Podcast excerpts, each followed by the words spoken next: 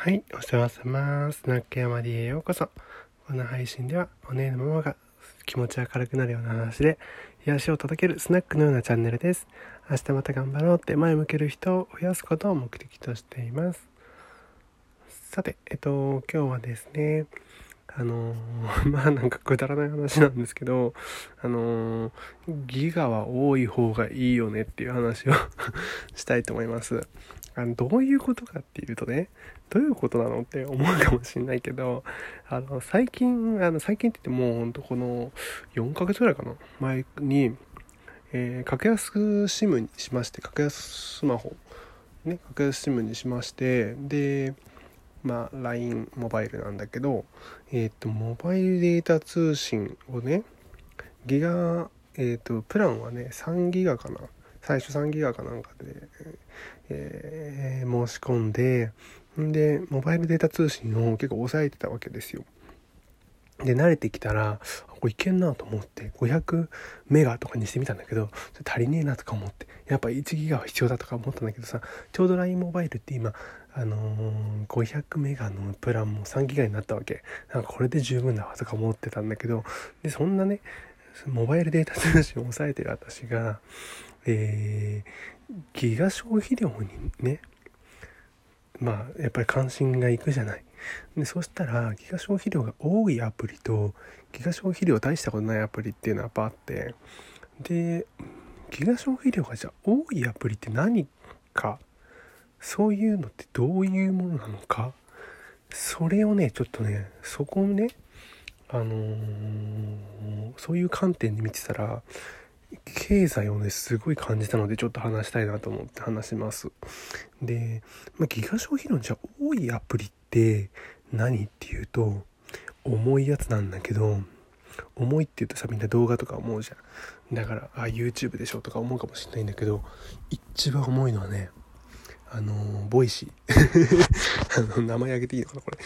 ボイ Voicy ですね。あの Voicy が重いなと思っててでもじゃあなんで重いんだろうと思った時にそこで経済をねすごく感じたんだけどさ結局さ YouTube って今広告があるんじゃない？あごめんなさい。YouTube の話ちょっと先にしちゃうと YouTube は意外と軽いの。私のめちゃくちゃ遅い、えーもう一個のスマホのテザリングからでもあのー全然見見れちゃうぐらい。全然あの止まったりとかせずに見れちゃうぐらい YouTube って軽いんですよ。だから何かなと思ったら YouTube って広告が出てんじゃん。広告収入が出てんでしかもまあ、えー今はねあのプレミアム会員とかいろいろねあの収入面結構安定してるしかなり規模としても多くなってユーザー数も世界的に多いんであの YouTube はねすごいなんていうのかな収益性のあるビジネスなんだよね。だから、えーギガを軽くしたりとかスピード感を速くしたりとかユーザビリティに力を入れることができるわけですよ。お金があるから。でもじゃあはたやねえー、 Voicy っていうアプリは全く広告も出ない。全く広告も出ないし、えー無料完全無料なんだよね。ではもちろんプレミアムユーザーってのはいるんだけどプレミアムリスナーっていう機能あるんだけどそんななくても全然もう8割9割の情報っていうのは手に入っちゃう。じゃあどうしてるかって言ったら結局システムにかけるお金がないわけですよ。だから重いだから私みたいにモバイルデータ通信を抑えてる人に聞いてもらえない使ってもらえないんですよ。で、えーと同じように重いのがねやっぱツイッターとか結構重い。ツイッターってそんなに広告出ないじゃん。で完全無料じゃん、まあ、実際には広告出てるんだけどさあんま気にならない程度だよね。でユーザビリティを重視してるなってのはすごい分かったりするわけで。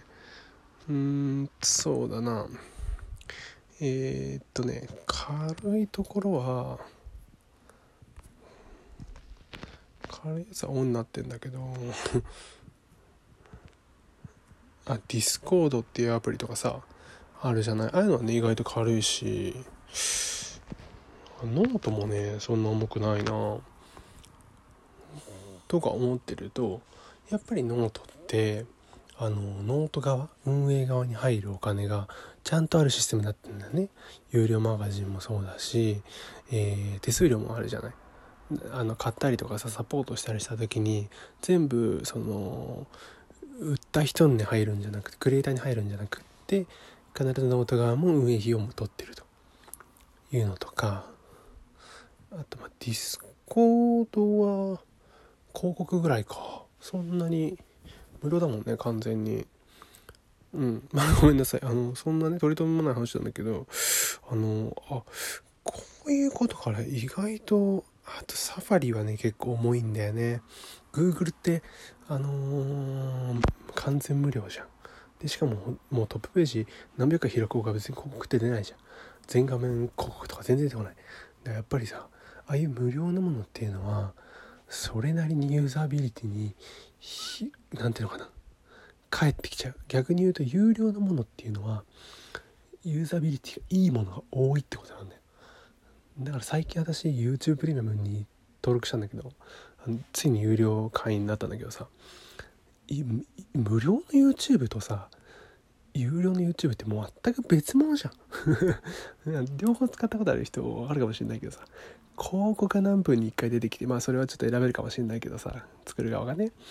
あの何分に1回出てきてでバックグラウンド再生もできなくてあの他のものいじりながらあの見れたりしませんよとかね。あのそんなことやってるわけですよ。無料の人は。でも有料になったらバックグラウンド再生し放題。で他のことなんかツイッターいじりながら YouTube 聞いたりして今聞き系のね YouTube 増えてるからチャンネルも増えてるからさのとかあのー、広告も一切ない。1時間の2時間もある動画を